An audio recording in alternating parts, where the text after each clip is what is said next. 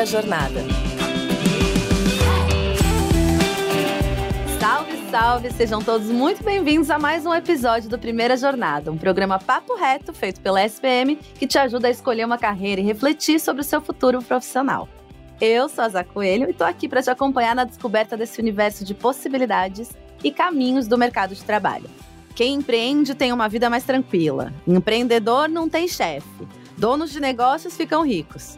Quem quer tocar o próprio negócio simplesmente já conversou sobre o tema, certamente já ouviu alguma dessas afirmações. Mas será que é tudo tão suave assim? Saber diferenciar mitos de verdades é o mínimo para quem sonha em empreender. Nesse episódio, além de desmistificar essas questões, a gente vai conversar sobre a experiência de quem vive enquanto empreendedor.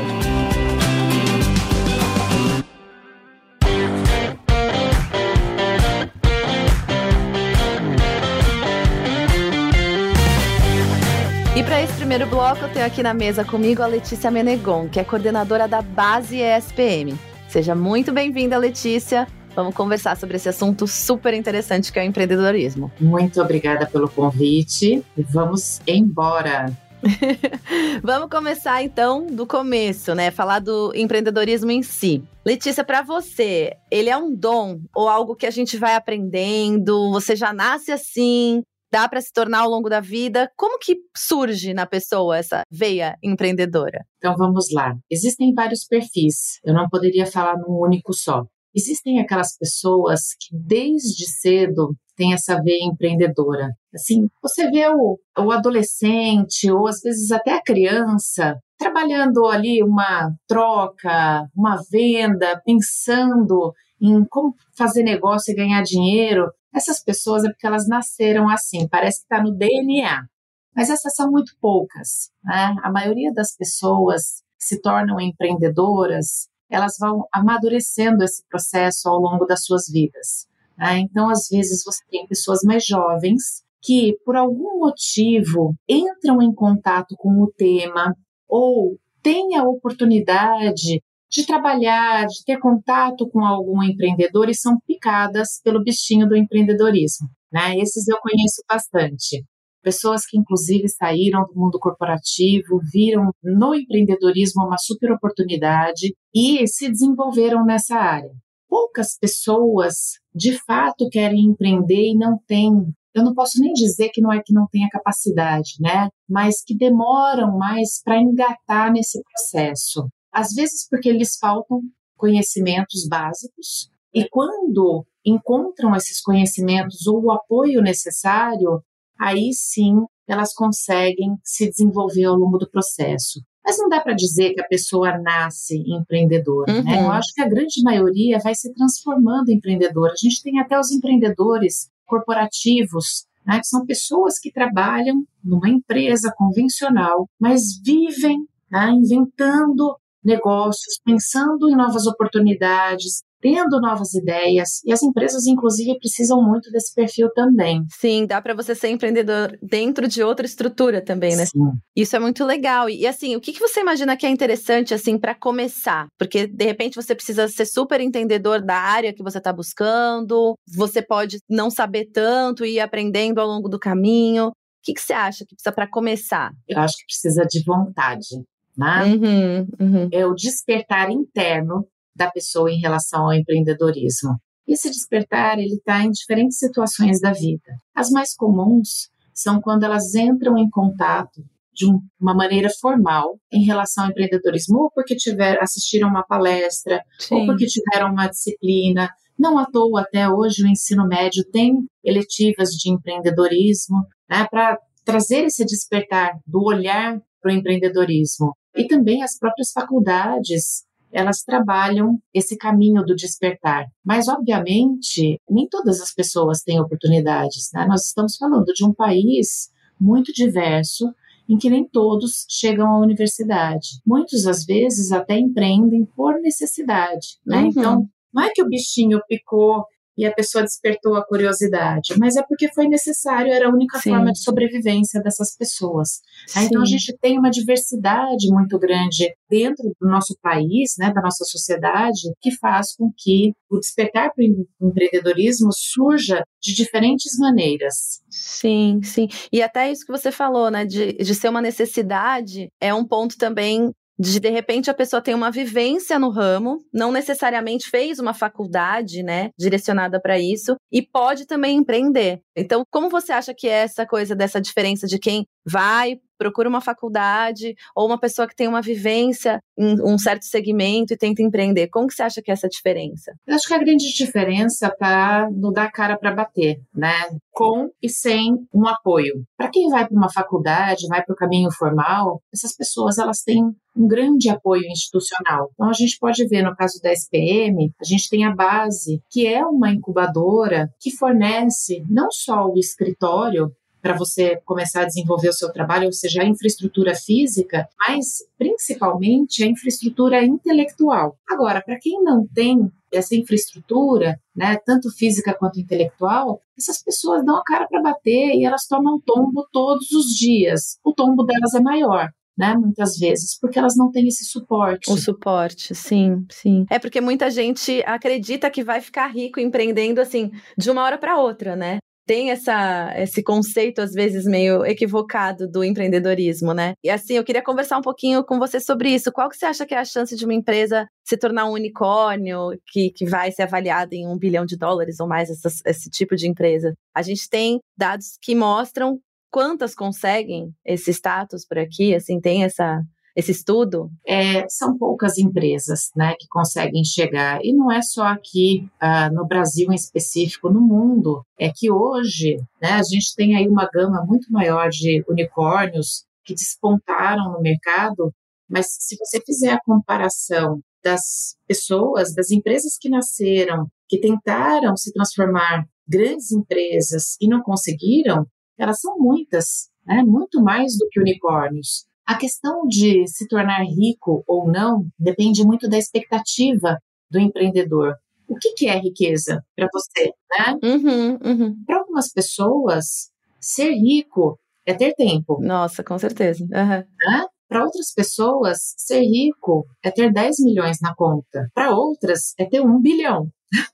Então, Sim. tudo depende da perspectiva. O que eu posso dizer é o seguinte: normalmente, as pessoas que empreendem, elas acabam desenvolvendo competências que permitem que elas consigam se sustentar no longo prazo, principalmente aquelas que têm um apoio, que eu digo infraestrutura e intelectual. Né? Então, assim, elas podem não ficar milionárias, mas elas conseguem uh, desenvolver um bom modo de vida. Quando eu digo de equilíbrio financeiro, Claro que algumas quebram, tem pessoas que quebram às vezes uma, duas e dão certo na terceira, então a gente não tem uma fórmula certa. O que eu falo é o seguinte: já vimos também casos de empreendedores que deram certo na primeira, é, mas não estavam ganhando o que eles consideravam suficiente, tentaram uma segunda oportunidade e quebraram na segunda oportunidade. Aí eles voltam ao mercado. O mercado também valoriza essas experiências. Sim, sim, isso, isso é muito interessante.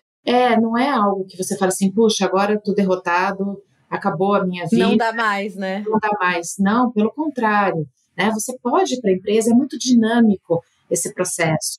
Então você pode ir para a empresa, lá você conhece pessoas, você conhece novas ideias, novas metodologias, e de repente você pode ir para um caminho de empreendedorismo novamente também, nada é muito linear na vida. É, é, existem muitas possibilidades. Isso dá um quentinho no coração, né? De, de assim, se não deu certo da primeira, pode dar da segunda. Isso, é, isso é bem, bem importante. É a vontade que você comentou, né? Ter essa vontade. Exato. E qual dica que você daria para o jovem que está pensando em começar um curso nesse intuito, né, de empreender? O que, que você acha que é imprescindível para esse jovem? Curso, acho que principalmente ele aprender habilidades de saber ouvir, compreender o outro. Uhum. Ao desenvolver habilidades de ouvir o outro, eu consigo enxergar oportunidades, uhum. eu consigo entender a dor ou as fraquezas que um determinado nicho ou uma determinada população está vivendo e como é que eu posso resolver esse problema, né? Porque o empreendedorismo é muito disso. Como que eu posso resolver o seu problema que hoje não está sendo resolvido pelo mercado? Sim, sim. E ter esse olhar, essa sensibilidade social, muitas vezes até psicológica, econômica, é, ao ter essa sensibilidade, o saber ouvir, o saber perceber o outro, eu acho que você consegue uh, desenvolver uma boa capacidade de empreender. Né? Então, eu, eu falo assim, é uma habilidade humana muito mais importante do que as habilidades técnicas, porque essa habilidade humana ela é mais difícil de desenvolver. Com certeza. A técnica não a técnica você desenvolve mais rapidamente. Mas a habilidade da escuta é uma habilidade bem complexa, importantíssima, né, para muitas áreas. É. Bom, Letícia, muito gostoso esse papo, acho que trouxe muitas soluções, sanou muitas dúvidas. Foi um prazer ter você aqui conversando com a gente sobre empreendedorismo. Nossa, eu que agradeço a oportunidade. Conte comigo sempre que precisar. Eu adoro falar sobre o tema. Muito legal. E fala muito bem também. Obrigada.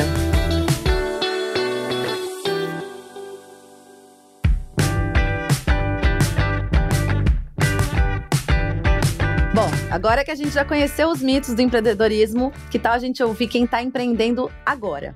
No segundo bloco, a gente vai conversar com João Zanocelo, cofundador da Bossa Box, startup que conecta profissionais de tecnologia a empresas e que recebeu um investimento de um milhão e meio de dólares em 2022.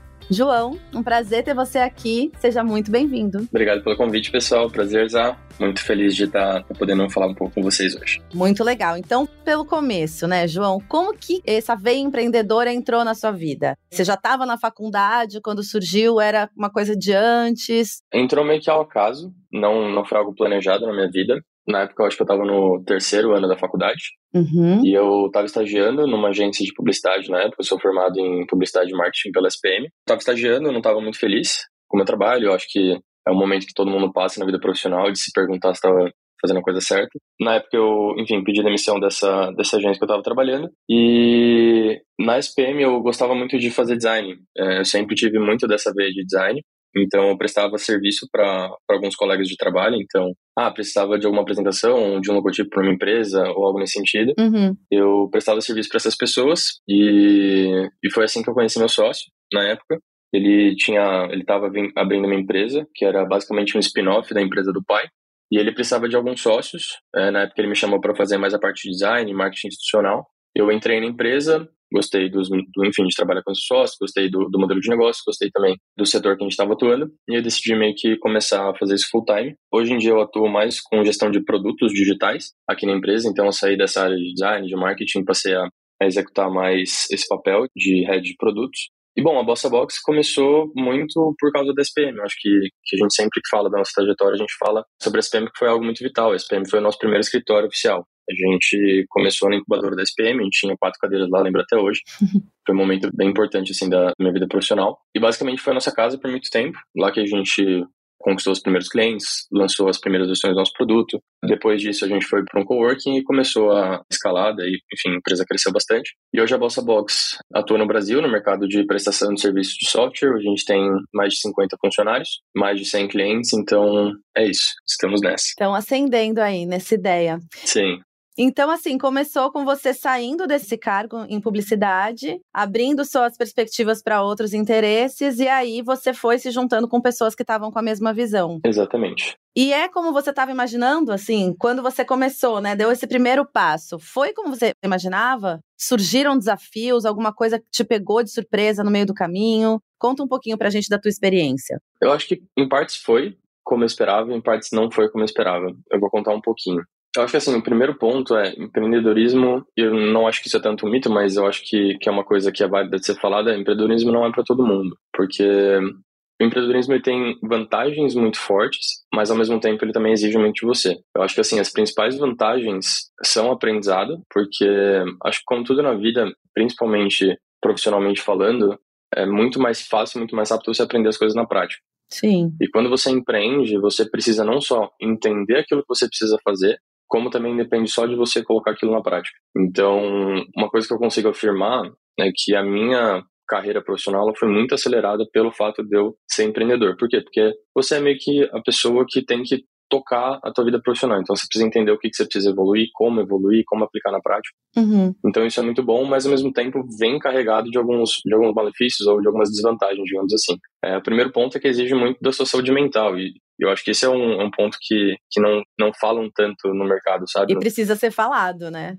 Total, total. Porque, enfim, a tua cabeça acaba sendo, sem querer é, falar clichês aqui, mas a, a, sua cabeça é o seu maior ativo quando você empreende, porque tudo depende de você, né? E eu não vejo as pessoas falando tanto isso no mercado. Eu acho que por um medo de ser vulnerável ou, ou algum tipo de, de, insegurança, não sei. Mas é importante ser falado, sabe? Eu, enfim, eu tive muita ansiedade quando, quando comecei a empreender, muita insegurança, muito medo de errar. Ainda mais que eu era uma pessoa jovem que, em tese, não tinha, por exemplo, contas a pagar, família estabelecida, nem nada disso. Então, em tese, seria mais simples para mim, mas ainda assim foi muito difícil. E conforme a empresa ela vai crescendo, ela vai ganhando mais funcionários, maior expectativa também. Então, as coisas elas começam a ficar cada vez mais difíceis. Aí, enfim, eu aprendi a controlar isso, fiz bastante terapia, comecei a ler bastante sobre o assunto. E, enfim, aí estamos nesse caminho. Mas isso é um ponto importante, sabe, Zé? Sim. Eu acho que quem empreende tem que estar tá preparado para bater nesses pontos. Por essa montanha russa mesmo, né? Porque é um caminho que você está construindo e tateando e tentando, testando. Então, realmente, a saúde mental, a cabeça, ela tem que estar tá muito bem estruturada, né? Total. É importantíssimo falar desse ponto mesmo. É que eu acho que o, o principal ponto é você é você entender que faz parte do processo de crescimento, porque eu não me arrependo de ter passado pelas coisas que a gente passou, sabe? Uhum. É, em 2018 a Bossa quase quebrou, e aí 2020 veio pandemia, também foi um cenário super complicado pra gente, e foram momentos muito pivotais, assim, na minha carreira, que eu tenho certeza que se eu tivesse em alguma outra posição, talvez mais estável, a situação seria mais simples, só que ao mesmo tempo hoje eu talvez seria um profissional pior por conta disso, sabe? Então, sim, sim. você cresce muito na dor. É, eu acredito muito nisso e empreendedorismo é também muito sobre sentir essa dor na pele, sabe? Sim, e as pessoas às vezes têm esse conceito de que a vida de quem empreende é mais tranquila. E acho que a gente também pode falar um pouquinho sobre isso com relação ao que você falou, né? Existem muitas coisas, novidades e desafios. Então, essa tranquilidade, não sei se é real. O que, que você acha? Eu acho que depende muito do que, que você define por empreender, assim. A minha única experiência é empreendendo com startup. E uhum. startup tem vários pontos, assim, que daria pra gente entrar aqui, mas startup é um modelo de negócios, geralmente, que envolve tecnologia, é um modelo de negócios repetível, escalável. Enfim, tem toda uma definição que eu acho que não vale a pena tanto entrar no detalhe aqui. Mas, ao mesmo tempo, é um mercado que ele é muito carregado de expectativas que são colocadas em cima de um fundador de startup, por exemplo. Não sei muito o porquê disso, mas existem essas expectativas de ser uma pessoa mais extrovertida, uma pessoa que, que é mais para fora mesmo, sabe? E eu, por muito tempo, não fui essa pessoa, e, e não sou, sou mais introspectivo mesmo, e acabei me vendo lutando contra esse estereótipo, digamos assim. Ao mesmo tempo, também é um mercado que você precisa levantar investimento, você precisa estar todo momento se expondo, se colocando no mercado, então... Prospectando, né? Exatamente, exatamente. E também é um mercado que você precisa aprender a todo momento, né? Porque ele muda muito. A tecnologia, ela, ela tem essa característica. Então, Sim. só voltando na sua pergunta, né? Eu acho que, assim, o caminho que eu escolhi traçar, não. Isso não é uma realidade. Eu acho que é tão difícil quanto, ou talvez até mais, mais difícil, mentalmente falando, né? Agora, existem outros modelos de negócio que talvez sejam mais simples. Então, sei lá, abrir um restaurante, algo nesse sentido, talvez seja mais simples. Mas eu confesso que eu não tenho experiência para falar. E o ponto da faculdade, que você já até citou um pouquinho antes, né, da importância da ESPM dentro desse processo para você. Qual que você acha que foi a importância da faculdade em si? Do, de que modo que a formação te ajudou nesse dia a dia hoje na sua empresa?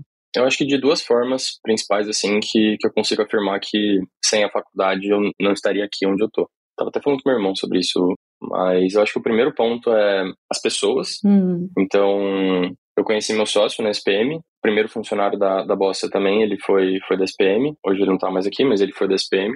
Então acho que a SPM me abriu portas nesse sentido. Ela me fez conhecer pessoas que se eu não tivesse conhecido eu não estaria onde eu tô hoje. Esse é o primeiro ponto. E o segundo ponto é mais sobre estrutura mesmo, sabe? Então, a SPM me deu a oportunidade da gente poder ter nosso primeiro, primeiro escritório. Ela nos colocou em contato com alguns professores, pessoas que nos, nos auxiliaram. Nosso, nosso TCC, inclusive, ele foi sobre a Vossa Box, que também nos ajudou bastante na época. Então, acho que é mais nesses dois, nesses dois pontos, sabe? As pessoas, a estrutura, que fez com que sem isso eu não conseguisse estar onde eu estou hoje. Essa rede mesmo de networking, de estrutura é bem, bem importante, né? E pensando assim no, no João do passado, que, que você diria para ele quando você começou com essa ideia de empreender? O que, que você falaria chegaria de canto e falaria, João, você precisa saber um negócio. O que, que você diria para ele? Nossa, muitas coisas, viu? eu acho que o principal ponto, tem um livro que eu gosto bastante, que eu não sei o nome dele em português, mas ele chama Hard Things About Hard Things que ele foi escrito por um cara que chama Ben Horowitz, que ele é fundador de uma das maiores casas de investimento lá dos Estados Unidos. E, esse cara ele empreendeu muito e o livro é justamente sobre as coisas difíceis de você de você empreender, né? O lado que ninguém fala. E na época meu sócio ele estava lendo, ele recomendou que a gente lesse, e todo mundo leu, e foi um livro que ele mudou muito. E tem um capítulo específico no livro que chama The Struggle, ou seja, as dificuldades, né? As batalhas. Uhum. As batalhas, exato. E tem uma frase que, que, ele, que ele coloca nesse capítulo que é Enjoy the Struggle, que você empreender é justamente isso, é, é difícil pra caramba, sabe? É, é, e tem momentos que você vai querer desistir, e, e isso é um fato, mas pelo menos foi um fato para mim. Então, o que eu gostaria de falar para mim é que, assim, João, vão existir esses momentos, uhum. momentos eles vão ser difíceis, mas que você vai sair melhor dessa. Então, é isso, só continua com essas batalhas, luta, porque vale a pena no final das contas, sabe? Não sei se isso fez sentido para você, mas para mim, eu acho que. Super. Seria uma mensagem extremamente otimista e o João ia seguir, certeza. então, João, te agradeço muito por você tirar esse tempinho para conversar aqui com a gente. Desejo sucesso imenso para você, para Bossa Box. Seguir nesse caminho de empreendedorismo que é difícil, mas é muito gratificante também. Eu também sou empreendedora, eu posso dizer a mesma coisa. No final a gente fica bem, o que, que a gente conquista. Sim, total. Bom, obrigado pelo convite. Deixar meu agradecimento aqui também para a SPM, que, como eu falei, ajudou a gente bastante nessa. E é isso, espero poder ter ajudado.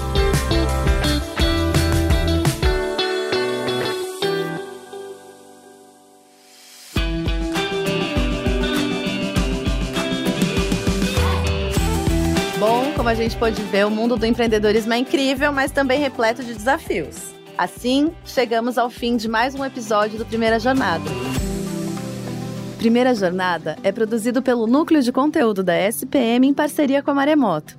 Eu sou a Zá Coelho, hostess do programa, e trabalhei junto com essa equipe. Concepção, curadoria e produção executiva, Jorge Tarquini e Felipe Oliveira. Roteiro, Daniel Miller e Maíra Fradique. Produção, Ana Neves. Técnica de gravação, Andréa Xavier. Coordenação de roteiro, Amanda Mira. Coordenação de edição, Adriana Sanches. Edição e sonorização, Murilo Lourenço.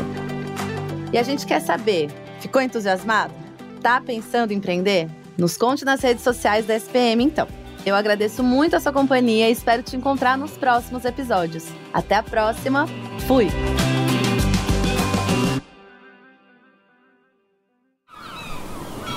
Este podcast foi editado pela Maremoto.